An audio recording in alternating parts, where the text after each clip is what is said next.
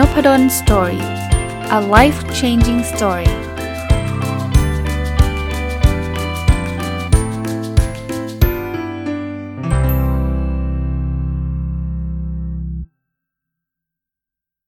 สวัสดีครับ ยินดีต้อนรับเข้าสู่นพดลสตอรี่พอดแคสต์นะครับ วันนี้หยิบหนังสือเล่มหนึ่งนะที่ผมได้อ่านมาตั้งแต่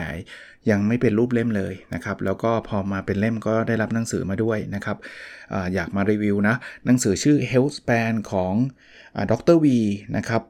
นายแพทย์วีรพันธ์สุวรรณนามัยนะต้องเคยเล่าให้ฟังแล้วแล้วด้วยนะครับว่าจริงๆได้โชคดีมีโอกาสเจอคุณหมอวีแล้วกันนะครับ เจอต้องเรียกว่าเจอแบบนี้ก่อน เจอทาง Facebook ก่อนนะคุณหมอก็คุณหมอ inbox มาว่า ได้เคยฟัง Nopadol's Story Podcast นะแล้วก็ได้ได้ได้ยินผมพูดบอกว่าอะไรที่มันมันเป็นประโยชน์กับคนอื่นทำไปเถอะนะมันมันทำแล้วไม่มีคนฟังก็ก็ไม่เห็นจะเป็นไรนะครับ คุณหมอก็เลยมีกำลังใจลุกขึ้นมาทำช่อง YouTube เราก็ต้องบอกว่าคุณหมอก็ทำแล้วมันมันเป็นสิ่งที่ดีนะ ผมผมดีใจมากนะครับที่ คุณหมอได้ทำพอดเอ่อโทษทีคุณหมอได้ทำ u t u b e เนี่ย ตอนนี้มีคนตามกว่า 7 6 0 0 0 0 คนแล้วนะณณที่หนังสือเล่มนี้ออกนะ ซึ่งซึ่งมันเพิ่มขึ้นทุกวันนะครับ ต้องบอกว่าอันนี้คือคือสิ่งดีๆ ที่ผมรู้สึกปลื้มใจแทนคุณหมอด้วยนะ เพราะว่าคุณหมอเนี่ยมีความรู้ทางด้านการแพทย์ แล้วก็เอาความรู้นั้นเนี่ยมาเล่าให้กับคนทั่วไปได้ฟัง แล้วก็ผมว่ามันเป็นเป็นเป็นประโยชน์อย่างยิ่งกับประชาชนคนฟังทั่วไปนะ เพราะว่า เราต้องบอกว่าเวลาเราเราไม่สบายหรือว่าเรามีความกังวลทางด้านสุขภาพเนี่ยถ้าเราไม่มีเพื่อนเป็นหมอจริงๆอะ่ะมันยากเหมือนกันนะ ที่แบบจะไปโรงพยาบาลดีไหม เพราะว่าการไปโรงพยาบาลเนี่ยมันก็มีมีความยากลำบากอยู่หลายหลายประการ เช่นเอาเอาแรกอันเรื่องแรกก็คือเรื่องค่าใช้จ่ายใช่ไหมไปทีก็ไม่ใช่น้อยนะ เรื่องที่ 2 คือเรื่องเวลาอีกหลายคนทำงานประจำไอ้ไอ้ครั้นที่จะไม่ไปมันก็กลัวว่าเอ๊ะเราเราไปช้าเกินไป แต่พ่อจะต้องลางานไปเนี่ยมันก็ไม่ใช่เรื่องง่ายๆบางทีเป็นเรื่องคุณพ่อคุณแม่อีกเนาะบางทีไปเนี่ยปรากฏไม่เป็นอะไรแต่ไปรับเชื้อมาจากโรงพยาบาลอะไรเงี้ยเพราะนั้นเนี่ยจริง ๆ ถ้าเกิดเรามีเพื่อนเป็นหมอเราก็อาจจะยกหูถามถามได้ แต่ว่าก็ไม่ได้ทุกคนนะนะที่มีเพื่อนเป็นหมอ คุณหมอวีก็ก็มีสโลแกนเลยบอกว่าเหมือนคุณมีเพื่อนเป็นหมอนั่นแหละนะครับโหคนคนติดตามเยอะแยะ คราวนี้กลับมานะ ผมก็ รู้จักตอนแรกรู้จักแบบนี้ แต่ว่าเพิ่งไม่เพิ่งทราบอะทราบมาสักระยะแล้วว่าคุณหมอเนี่ยเรียนโรงเรียนเดียวกับผมนะเป็นรุ่นน้องโรงเรียนนะครับ แล้วก็วันที่ผมได้รับรางวัล จะเรียกว่าสิทธิ์เก่าดีเด่นแล้วกันนะผมผมจบโรงเรียนสวนกุหลาบเขาก็มีรางวัลคนดีสีสวนเคยเล่าให้ฟังอยู่แล้วอยู่อยู่ตอนหนึ่งแล้วแหละแต่ว่าต้องบอกว่าคุณหมอเองอะ่ะก็เป็นความโชคดีที่คุณหมอได้รับรางวัลคือ หนึ่งหนึ่งรุ่นเดียวกันก็จะมีรางวัลหนึ่งรางวัลให้ทุกปีนะครับ คุณหมอก็ได้รับรางวัลปีเดียวกับผมเลย ก็ได้เจอหน้าเจอตากันจริง ๆ ก็ดีใจนะครับ กลับมาที่หนังสือเล่มนี้นะหนังสือเล่มนี้เนี่ยคุณหมอได้ส่งต้นฉบับมาบอกว่าอาจารย์ช่วยคุณอาเขียนคำนิยมให้หน่อย ต้องบอกว่าเป็นเกียรตินะครับ แล้วก็ได้อ่านต้นฉบับตั้งแต่คุณหมอส่งมาเป็นไฟล์ Word แต่ว่า ก็เขียนคำนิยมให้ให้เรียบร้อยนะครับแล้วเรียกว่าเป็นเกียรติเพราะว่าคุณหมอก็ไม่ได้ไปขอคำนิยมใครเยอะแยะเต็มไปหมดนะมีมีอยู่ 2 ท่านเท่านั้นเอง ก็ถือว่าเป็นหนึ่งใน2ก็ก็ดีใจที่คุณหมอคิดถึงนะครับ แล้วก็พอหนังสือเล่มเล่มนี้ออกมาเนี่ยคุณหมอก็กุณาส่งเล่มนี้มาให้พร้อมกับลายเซ็นก็อ่านอีกรอบนึงนะครับ อ่านอีกรอบนึงแล้วผมขอทำหน้าที่ส่งต่ออีกอีกทีนึงก็แล้วกันนะครับ เพราะว่า มันมันมีประโยชน์มากๆนะครับหนังสือหนังสือชื่อ Health Span มีวางจำหน่ายในร้านหนังสือทั่วประเทศนะน่าจะถ้าเยอะหน่อยน่าจะ C1 นะครับตั้งแต่งานสัปดาห์หนังสือแล้วนะคราวนี้เเรื่องราวเนี่ยเป็นเรื่องที่คุณหมอเขาก็เล่าเรื่องโรคต่างๆนะครับ ที่คุณหมอก็ก็คิดว่าน่าจะเป็นประโยชน์ ผมคงไม่ได้เอามาทุกโรคนะผมอาจจะเลือกบางตอนบางบางอันมาเล่าให้ฟัง ก่อนอื่นเลยชื่อหนังสือชื่อ life uh, health span เนี่ยคือคุณหมอเขามีตั้งคำถามที่น่าสนใจ บอกว่าช่วงชีวิตคนหนึ่งที่เขาเรียกว่า life span เนี่ยจะมีอยู่ประมาณมนุษย์ปัจจุบันเนี่ยนะ70ถึง100ปีนะครับคำถามคืออยากมีอายุถึงร้อยไหม หลายคนเคยได้ยินไหมคำตอบว่าไม่เอาว่า70ก็พอแล้วนะครับ ถามว่าทำไม เพราะว่าหลายคนแอดซูมว่าพออายุเยอะๆเข้าแล้วเนี่ย อาจจะเป็นโรคไม่สบายกายไม่สบายใจอะไรเงี้ยก็รู้สึกจะทรมานนะครับ คุณหมอบอกงั้นเปลี่ยนคำถามใหม่ บอกว่าถ้ามีอายุถึงร้อยปี แล้วคุณภาพชีวิตดีเดินได้ไปไหนมาไหนเองกินได้เอาไหม บอกตอนนี้คนจะตอบว่าเอานะครับเพราะฉะนั้นเนี่ยการมีชีวิตที่ยืนยาวมีความสำสำคัญน้อยกว่าการมีช่วงชีวิตที่มีความสุขและมีสุขภาพดี คุณหมอเลยใช้คำนี้ว่า health span คือคือมันไม่ใช่แค่ร้อยปีแต่คุณติดเตียงอะช่วงช่วงไปปลายชีวิตอย่างเงี้ยมันก็ไม่อยากได้ใช่ไหมแต่เราอยากได้แบบร้อยปี แต่เราแบบไปเที่ยวได้กินได้สนุกสนานอะไรเงี้ยเพราะนั้นเนี่ยสิ่งที่เราต้องการคือ health span ก็คือช่วงระยะเวลาของชีวิตเราเหมือนกัน แต่เป็นช่วงระยะเวลาของชีวิตเราที่เรายังมีความแข็งแรงของร่างกายอยู่เนี่ยคุณหมอเลยสรุปว่า health span สำคัญกว่า life span นะครับหนังสือเล่มนี้ก็คือมีจุดประสงค์ บอกว่าจะทำยังไงให้คุณมีสุขภาพดีไปยืนยืนยาวนะครับบทที่ผมหยิบมาแล้วกันนะครับ ก็เรื่องที่ผมว่าดูหลายคนอาจจะมองข้ามนะคือเรื่องความดันโลหิตสูงนะครับ คุณหมอบอกว่าความดันโลหิตสูงเนี่ยจริง ๆ มันมันมันมันวัดกันได้นะครับ แล้วก็สนับสนุนให้วัดนะ เครื่องวัดความดันนี่ไปซื้อได้นะ มันไม่ได้มีอะไรที่แบบไม่ได้แพงริบลิ่วอะไรเงี้ย คือเขาบอกว่าความดันโลหิตสูงเนี่ยนะ ให้เราให้เรามองค่าแบบนี้นะครับ โดยทั่วไปเนี่ยความดันปกติเนี่ยจะอยู่ที่ 120ถึง129 ตัวตัวบนนะ ตัวล่างคือ 80ถึง84 เวลาเราวัดเนี่ยมันจะขึ้นทั้งตัวบนตัวล่างนะ อันนี้คือคือคือความดันปกติ ถ้าสูงนี่มีหลักมี 3 ระดับ ระดับที่ 1 คือ ความดันตัวบนคือ 140ถึง159 ตัวล่างคือ 90ถึง99 ถ้าไปถึงระดับที่ 2 เนี่ย คือ 160ถึง179 ตัวบน ตัวล่างคือ 100ถึง109 แล้วระดับที่ 3 เนี่ย คือตั้งแต่ 180 110 นะ ตัวบนคือ 180 ตัวล่าง 110 นะครับ ถ้าไปถึงระดับ 3 นี่ต้องไปพบแพทย์แล้วนะแต่ว่าวิธีการวัดเนี่ยไม่ใช่วัดครั้งเดียวแล้วก็บอกสูงทันทีนะกระบวนการเช่น ต้องนั่งพักก่อนวัดสัก 10 นาที วัดหลังจากตื่นนอนและปัสสาวะแล้วนะครับ หรือวัดก่อนนอนเนี่ยต้องวัด 2 ครั้ง ตรวจดูการวัดทุกสัปดาห์นะครับ ถ้าวัดแล้วได้ค่าสูงอยู่เรื่อยๆ จึงวินิจฉัยได้ว่าเรามีความดันโลหิตสูง บอกเอ๊ะบางคนบอกว่าวัดที่บ้านได้ค่าหนึ่งวัดที่ที่โรงพยาบาลอีกค่าหนึ่งควรเชื่อที่ไหนบอกว่าเชื่อที่บ้านนะที่บ้านดีกว่า เพราะว่าโรงพยาบาลบางทีมันมีความเครียดความกังวล เห็นคุณหมอพยาบาลอะไรเงี้ยก็เครียดนะ เพราะนั้นเอาเอาเอาที่บ้านนะครับ คราวนี้วัดที่บ้านวัดตรงไหนวัดยังไงนะเขาบอกว่าวัดสัก 2 เวลา เวลาเช้าหลังตื่นนอนไม่เกิน 1 ชั่วโมง ปัสสาวะก่อนนะให้เสร็จก่อน ถ้าต้องกินยาลดความดันเนี่ยให้วัดความดันก่อนกินยา แล้ววัดอีกทีหนึ่งก่อนนอนนะก็แต่ละช่วงเวลาให้วัด 2 ครั้ง เช่นตอนเช้าในวัด 2 ครั้ง ห่างกันครั้งละ 1 นาที แล้วเอา 2 ครั้งมาเฉลี่ยกันนะครับเขาบอกว่าการวัดความดันโลหิตประจำเป็นที่บ้านเนี่ยเป็นประโยชน์นะครับ ดีกว่าไปวัดที่โรงพยาบาลนานๆ ครั้งนะอะแล้วถ้าไม่อยากความดันโลหิตสูงไงโดยที่ไม่อยากกินยา แต่ว่าเอางี้ก่อนผมผมพูดแบบนี้ก่อนเดี๋ยวกลายเป็นว่าเฮ้ยอาจารย์นพดลเขาไม่ให้กินยาท่านต้องไปปรึกษาแพทย์นะครับ คือคือต้องบอกแบบนี้ก่อน เพราะว่าเดี๋ยวจะกลายเป็นว่าฟังเสร็จปุ๊บเฮ้ยเขาความดันโลหิตสูง แล้วอาจารย์เขาบอกว่าไม่ต้องกินยาจริงผมไม่ได้บอกนะผมอ่านจากหนังสือนะครับ แต่กำลังจะบอกว่าถ้าถ้าท่านกินยาความดันอยู่ ท่านต้องคุยกับแพทย์ที่ให้ยาท่านนะไม่ใช่ว่าอ่านหนังสือหรือว่ามาฟังนพดลสตอรี่ปุ๊บเลิกยาเองอะไรเงี้ยไม่ใช่นะครับต้องเน้นอีกทีหนึ่งเน้นอีกทีหนึ่งแต่นี่ก็บอกมี 6 วิธีลดความดันโลหิตสูงโดยไม่ใช้ยานะอันแรกสุดคือควบคุมน้ำหนักตัวอ่าน้ำหนักตัวรู้ว่าเราอ้วนหรือเราผอมยังไง เขามีค่า BMI หลายคนคงรู้จักค่านี้นะ BMI คือน้ำหนักที่เป็นกิโลกรัมหารด้วยส่วนสูงที่เป็นเมตรยกกำลังสอง เช่นถ้าหนัก 70 ส่วนสูง 175 เนี่ยก็คือ 70 หารด้วย 1.75 คูณ 1.75 คือหารด้วย 1.7 1.75 ยกกำลังสองอะพูดง่ายๆ มันจะได้ 22.85 นะเขาบอกว่า BMI ค่าปกติจะอยู่ที่ช่วง 18.5 ถึง 22.9 นะครับ ถ้าเราอยู่ในช่วงนี้แปลว่าเราดีกำลังดีนะครับ หรือไม่เอาง่ายๆนะ วัดเส้นรอบเอว บอกผู้ชายเนี่ยรอบเอวต้องไม่เกิน 36 นิ้ว หรือ 90 เซนผู้หญิงรอบเอวต้องไม่เกิน 80 เซนหรือ 32 นิ้วนะครับ อันเนี้ยถ้าเกิดคุณควบคุมน้ำหนักตัวได้ ก็ความดันโลหิตสูงก็จะโอกาสเกิดขึ้น ก็จะน้อยถ้าคุณอ้วนนะก็มีโอกาสเกิดขึ้นเยอะ ข้อ2นะเปลี่ยนปรับเปลี่ยนรูปแบบการกินนะครับกินกินให้ครบ 5 หมู่นะครับแล้วกินแต่ละหมู่อย่างเหมาะสมนะครับเขาบอกว่าถ้าถ้าแบ่งเป็นจานนะสมมติจานสัก 9 นิ้วเนี่ยแบ่งออกมาเป็น 4 ส่วน ผักต้อง2ส่วน คือผักต้องครึ่งจาน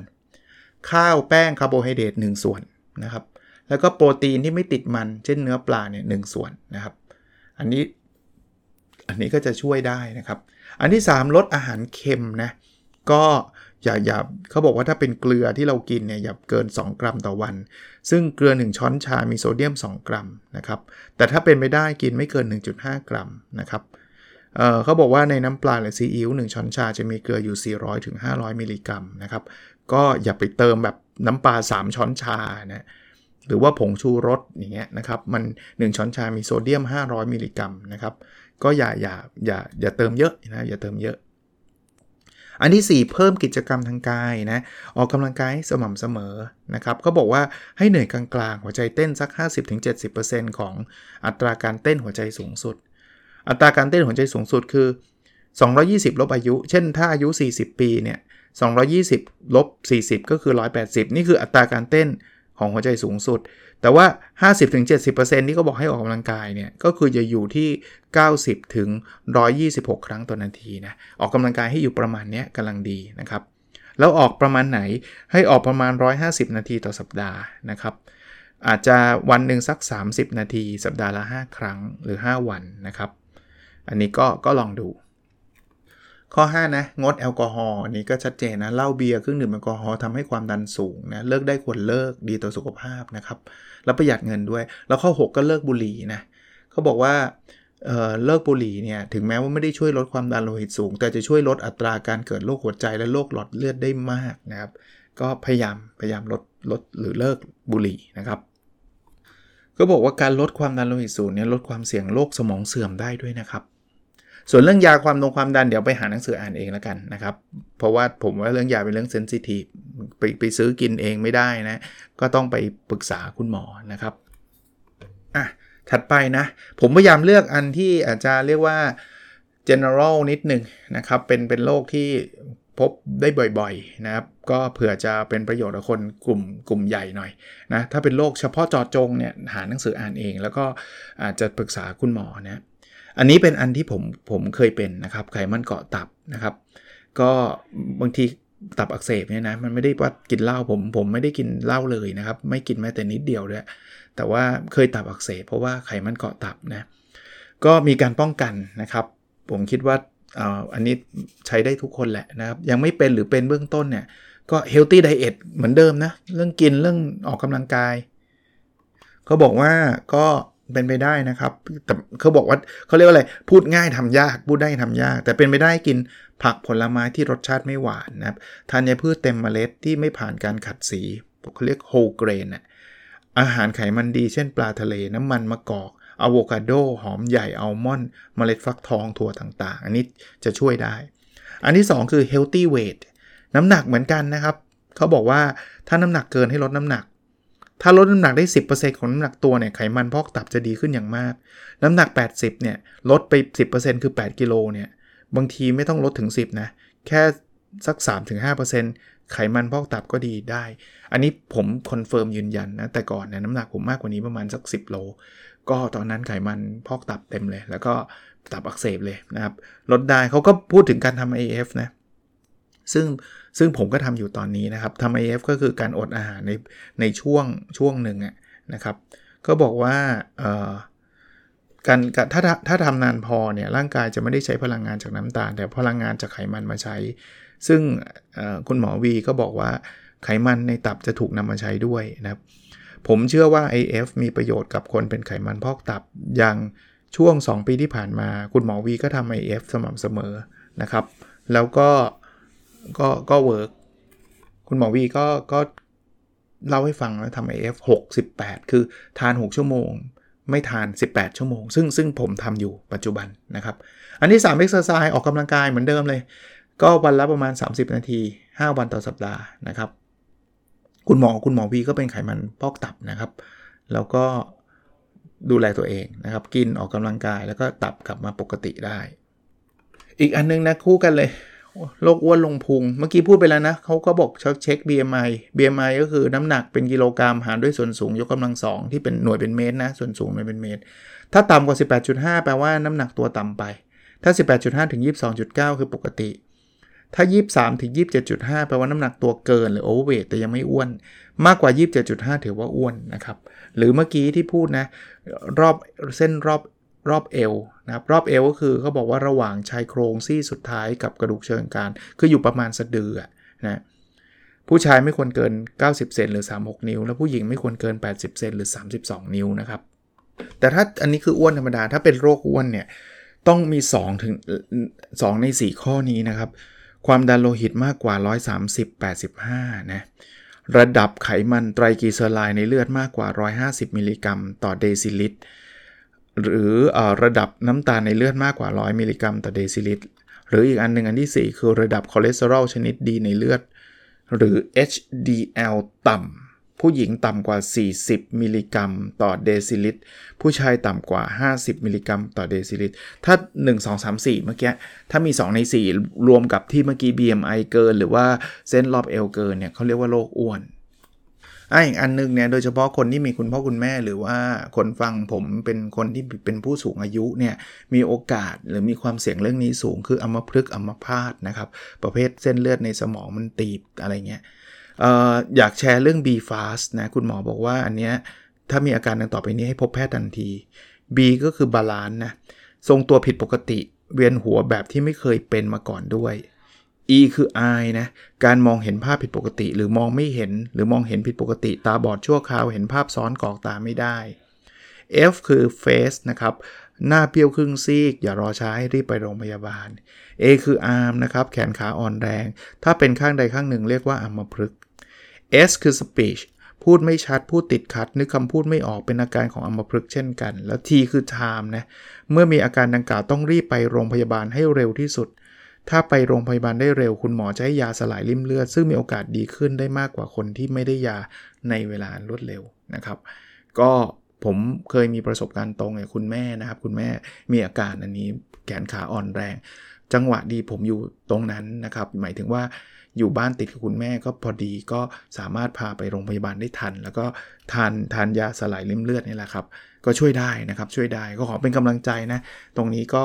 สำหรับคนที่เป็นก็อย่าไปแบบเอ้ยไม่คงไม่เป็นไรเดี๋ยวก็หายรีบไปเลยนะครับรีบไปเขาบอกว่าถ้าไปได้ทันมันมันรักษาได้นะครับ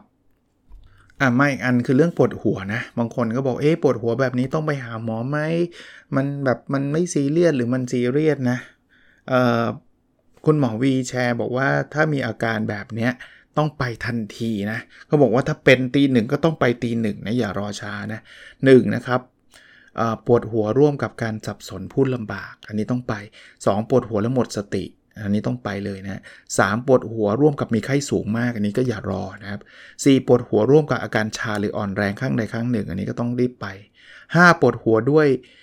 โดยโดยมีอาการคอแข็งด้วย เขาบอกว่ามีโอกาสเป็นโรคเยื่อหุ้มสมองอักเสบ คนไข้จะก้มขอไม่ได้ อันนี้ก็ต้องรีบไป 6 ตาเบลอฉับพลันนะครับ7ปวดหัวร่วมกับอาการเดินลำบาก และ 8 ปวดหัวร่วมกับอาการอาเจียนมากๆนะอย่ารอครับ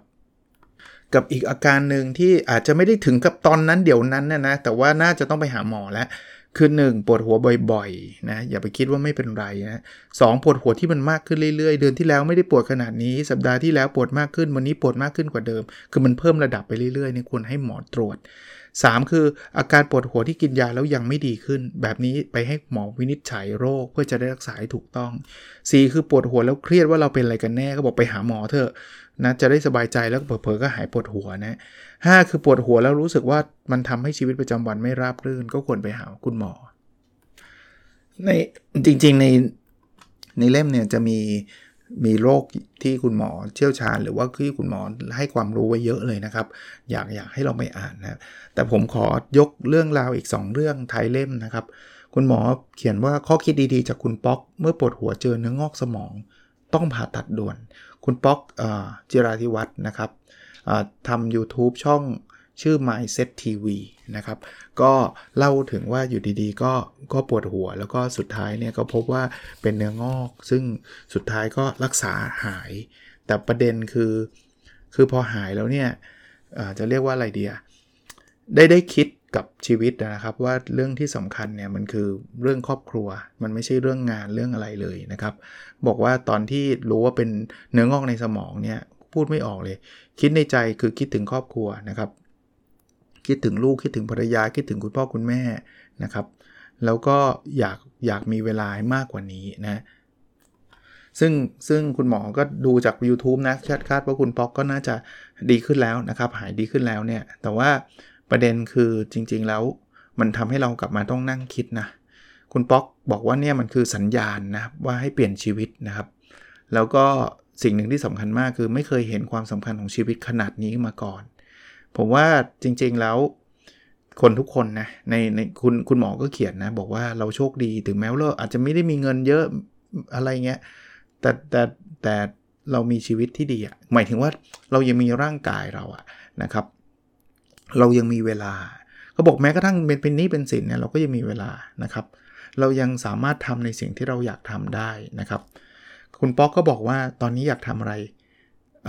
ให้ทำนะครับ อยากจะมีความสุขอะไรให้มีความสุขเต็มที่ โดยไม่รบกวนคนอื่น โดยไม่เบียดเบียนคนอื่นนะครับ แล้วก็คุณป๊อกบอกถ้ามีโอกาสอีกครั้งจะอยู่เพื่อครอบครัวนะก็ผมว่ามันเป็นสัจธรรมชีวิตนะบางทีเรา หนังสือชื่อไอ้ที่ 4,000 week ที่เคย ผมเข้าใจว่าผมเคยรีวิวไปแล้วด้วย เขาก็บอกว่าบางทีเราไม่ค่อยได้คิดว่าเวลาเรามีจำกัดนะ แต่ว่าตอนนี้ที่เราแบบว่าเดินได้พูดคุยได้อะไรได้เนี่ยก็ใช้เวลาตรงนี้ให้มันมีความสุขที่สุดจะดีกว่านะครับ ผมผมเพิ่มให้ด้วยนะ บางทีอย่าไปกังวลเรื่องราวต่างๆนะเราเอาเวลาที่เรามีอยู่บนโลกเราอะให้เรามีความสุขนะ บางทีกังวลไปล่วงหน้ามันก็ไม่ได้ช่วยอะไรนะ หรือไปคิดแต่ในอดีตที่ผ่านมาว่ามันน่าเศร้ามันน่าเจ็บใจเลยวางวางลงไปบ้างนะ อยู่กับปัจจุบันแล้วก็ enjoy moment คือมีความสุขกับปัจจุบันให้มากที่สุด เรื่องสุดท้ายนะ คุณหมอก็หยิบยกเอาเอข้อข้อเขียนนะครับของท่านอาจารย์ธีรวัตรเหมจุธานะครับ ซึ่งท่านก็เป็นอาจารย์หมอนะครับ ที่หลายคนก็เป็นที่รู้จักนะ ช่วงโควิดท่านก็ให้ความรู้เยอะแยะนะครับ ก็เล่าให้ฟังว่า คุณหมอเนี่ยอยากตายแบบไหน ก็มีการเซอร์เวยนะเขาบอกว่าอะผมอ่านผลเซอร์เวยให้ฟังนะ 90%ไม่ต้องการ CPR CPR คือการปั๊มหัวใจนะครับ ใส่ท่อไม่เอานะครับ80%ไม่ต้องการใส่เครื่องช่วยหายใจนะ80%ไม่ต้องการใส่สารให้อาหารใส่ใส่ทางจมูกลงไปในกระเพาะไม่เอา 80%ไม่ต้องการฟอกไต 80%ไม่ต้องการผ่าตัดเลย 80%ไม่ต้องการตรวจ invasive test ที่ต้องเจ็บตัว เช่น แทงสายเข้าไปในหัวใจ แทงเข้าไปในตับ เอาเข็มทิ่มไปในปอด เพื่อเอาชิ้นเนื้อในปอดไม่เอานะ 80%ไม่ต้องการเลือด 60%ไม่ต้องการสารน้ำคือไม่ต้องการให้น้ำเกลือ 60%ไม่ต้องการแม้กระทั่งยาปฏิชีวนะนะ อันนี้คือความเห็นคุณหมอนะครับ ไม่ได้แปลว่าถูกหรือผิดนะครับ แล้วก็สิ่งที่คุณหมอต้องการคือแค่ยาแก้ปวด ถ้าปวดเท่านั้นเอง อันนี้พูดไว้นิดนึงนะ ไม่ใช่แค่ว่าบางคนบอกว่าแบบแปลว่ารักษา จะเรียกว่าอะไรนะเออเป็นหนุ่มเป็นสาวอยู่หรือว่าหรือว่าผู้สูงอายุที่มันมีโอกาสรักษาหายนั่นก็อีกเรื่องหนึ่งนะครับ อันนี้มันเหมือนกับช่วงสุดท้ายของชีวิตเออพูดพูดแบบนี้ก่อน เดี๋ยวกลายเป็นว่าอุ้ยคนอยู่โรงพยาบาลงั้นไม่เอาแล้วจะไม่อยากอยากให้หมอรักษาแล้วทั้งทั้งจริง ๆ แล้ว รักษาแล้วมันก็หายนะแต่ว่านี่คือคล้าย ๆ เป็นว่า ช่วงช่วงท้ายของชีวิตแล้วอยากจะแบบไปอย่างสงบโดยที่ไม่ไม่เจ็บเจ็บตัว ไม่เจ็บปวดนะคุณหมอวีก็เล่าให้ฟังบอกว่าบางทีมันก็เป็นความคิดที่ที่ที่น่าคิดนะครับ เช่นคุณหมอเชี่ยวชาญเรื่องเรื่องสมองนะครับ คุณหมอก็บอกว่า ถ้าเจอเนื้องอกในสมองเป็นเป็นมะเร็งที่มาจากที่อื่นเนี่ย ถ้ามันมาถึงสมองเนี่ยมันแปลว่าเป็นมะเร็งระยะที่4ละที่มันแพร่มาจากที่อื่นนะ นะครับไม่ใช่มันมันเกิดที่สมองเองนะมันมาจากที่อื่นแปลว่ามันกระจายไปทั่วและบอกโดยหลักการแล้วเนี่ยถ้าไม่ทำอะไรเลยเนี่ยเขาจะอยู่อยู่ได้ 1 เดือน แต่ถ้าเราให้สเตียรอยเขาเนี่ยก็จะอยู่ได้ประมาณสักสองสาเดือนนะครับแต่ถ้าเกิดฉายแสงที่หัวเนี่ยเพื่อทำให้เนื้องอกไม่โตเนี่ยจะอยู่ได้สักปีหนึ่งประเด็นคือเราเราเรา ควรเลือกอะไร คนส่วนใหญ่ก็จะคิดว่าต้องเต็มที่ใช่ไหมปีหนึ่งก็ต้องปีหนึ่งแต่ว่าจริง ๆแล้วเออมันมันมันมันมันใช่หรือเปล่า มันไม่มีคำตอบที่ถูกหรือผิดนะครับ แต่ว่าการอยู่ชีวิต 1 เดือนโดยมีเนื้องอกสมอง แล้วเรารู้ตัวว่าเราต้องตายใน 1 เดือนข้างหน้า กับการได้รับสเตียรอยแล้วอยู่นานอีก 1 เดือน หรือฉายแสงได้อยู่เกิดเป็นปีๆเนี่ยคุ้มไหมอยู่เพื่ออะไรนะครับ สิ่งที่ทำไปเนี่ยมันคือยืดเวลาตายอีกนิดเท่านั้น และยืดเวลาเจ็บปวดก่อนตายด้วย อันนี้น่าสนใจนะว่าช่วงนั้นมันก็เป็นช่วงที่แบบอยู่แล้วมันอาจจะไม่ได้มีความสุขใดๆเลยะนะครับ ก็เขาบอกว่าคำตอบของแต่ละคนไม่จำเป็นต้องเหมือนกัน ท่านไม่จำเป็นต้องตอบเหมือนผมด้วยนะครับ ก็แล้วแต่ว่าจุดมุ่งหมายคืออะไรเท่านั้นเองนะครับคงไม่มีว่าเฮ้ยงั้นก็ไม่ต้องรักษาหรือว่ารักษาไปเถอะยอมยอมเจ็บปวด ผมว่าทุกคนคงมีคำตอบ ผมผมแค่แชร์เรื่องสุดท้ายส่วนตัวคือ มันมีสมุดอันหนึ่งเนาะ อันนี้ผมตอนแรกได้ยินมาจากจะเรียกว่าคุณนิ้วกลมนะเขาเรียกสมุดเบาใจ แล้วก็ตอนหลังก็ไปไปไปไปเรียนเขียนกับพี่แหม่มนะครับวีรพร ก็มีท่านหนึ่งทำเรื่องนี้ไอ้สมุดเบาใจเนี่ยก็เลยอยากอยากเล่าให้ฟังนิดนึงนะ คือมันเป็นสมุดที่เหมือนกับเราเราเขียนไว้ว่า เออ ถ้าเกิดเราไม่รู้ตัวแล้วอะหรือว่าเราตอนนั้นเราตัดสินใจไม่ได้แล้วอะสิ่งที่เราอยากได้อะ หรือบางทีเราพูดออกมาไม่ได้เนี่ยสิ่งที่เราอยากให้คนที่รักเราหรือว่าคนที่ดูแลเราเนี่ยทำคืออะไร เช่น จะให้ปั๊มหัวใจไหม เช่นจะถ้าเกิดสมมติว่ารักษาชีวิตไว้ได้ แต่ว่าจะต้องนอนนอนนิ่งๆเฉยๆเราจะเอาไม่เอาอะไรเงี้ยก็ก็พูดคุยกันนะ เพราะว่านึกนึกภาพนะคือคือถึงจุดนั้นน่ะจะบอกว่าแบบสมมุติว่า มาถึงวาระตรงนั้นแล้วเราเราพูดอะไรไม่ได้เราเราไม่รู้ตัวแล้วเนี่ย แต่ว่าคนอื่นเขาจะบอกว่า เอ้ย จะต้องรักษาต่อคือลูกลูกบางทีเขาก็ตัดสินใจให้เรายากอะยกตัวอย่าง คือบางทีลูกก็รู้สึกแบบจะปล่อยให้ไปเลยหรอ มันไม่ได้หรอกอะไรเงี้ย แต่ถ้าเกิดคุณพ่อหรือคุณแม่เนี่ยเขียนไว้ชัดเจนว่า เฮ้ย ถ้าเกิดถึงจังหวะแบบเนี้ย ปล่อยพ่อแม่ไปเถอะอย่าอย่าทรมานอย่าแบบให้มานอนนิ่งๆ อยู่บนเตียงพูดไม่ได้ กรอกตาได้อย่างเดียวอันนี้ไม่เอา พ่อแม่ไม่อยากให้เกิดแบบนั้นอะไรเงี้ยคุยคุยกันให้ชัด คุยกันให้ชัดคือบางทีคนไทยบางทีไม่ค่อยอยากคุยเรื่องเรื่องเรื่องพวกเนี้ยนะไม่ใช่คนไทยหรอกผมว่าคนทุกประเทศอะนะแต่ว่าผมว่าคุยให้ชัดมันก็จะเบาใจนะคือมันเหมือนกับเราเราเคลียร์แล้วนะถ้าเป็นแบบนี้เราไม่อยากอยู่นะ อะไรเงี้ยนะก็ก็ทุกคนลูกเขาก็จะเข้าใจเราว่าเขาก็ไม่รู้สึกผิดหรือเป็นตราบาปว่าอุ้ยทำไมไม่รักษาพ่อหรือไม่รักษาแม่นะ ตอนนั้นน่าจะให้เขาอยู่ต่ออะไรเงี้ยก็ถ้าเกิดพ่อเขามีความประสงค์หรือแม่มีความประสงค์แบบนั้นเนี่ยก็จะชัดเจนนะก็เลยเถิดมามามาพอสมควรแต่ว่าหนังสือชื่อ Health Span นะครับ by Dr. V Dr. V Channel นะ ถ้าเกิดใครอยากตามพอดยูทูบนะ YouTube ในแพทย์วีรพันธ์ สุวรรณามัยหนังสือดีมาก ลองไปหาอ่านดูนะครับไม่จำเป็นต้องเป็นโรคพวกนี้นะครับ แต่ว่ามันป้องกันได้อะไรเงี้ยหรือว่าบางทีมันก็เป็นวางไว้ที่บ้านนะถ้าเอ๊ะสงสัยไว้เป็นปะวะอะไรเงี้ยเปิดอ่านได้นะครับ แต่ดีที่สุดถ้ามันแบบอ่านยังไงหนังสือมันไม่ได้เป็นตำราแพทย์อะคือมันคงไม่ cover ได้ทุกโรคในในในในโลกนี้นะครับ ก็ไปหาคุณหมอนะไปหาคุณหมอ โอเคครับ แล้วเราพบกันในสดถัดไปนะครับ สวัสดีครับ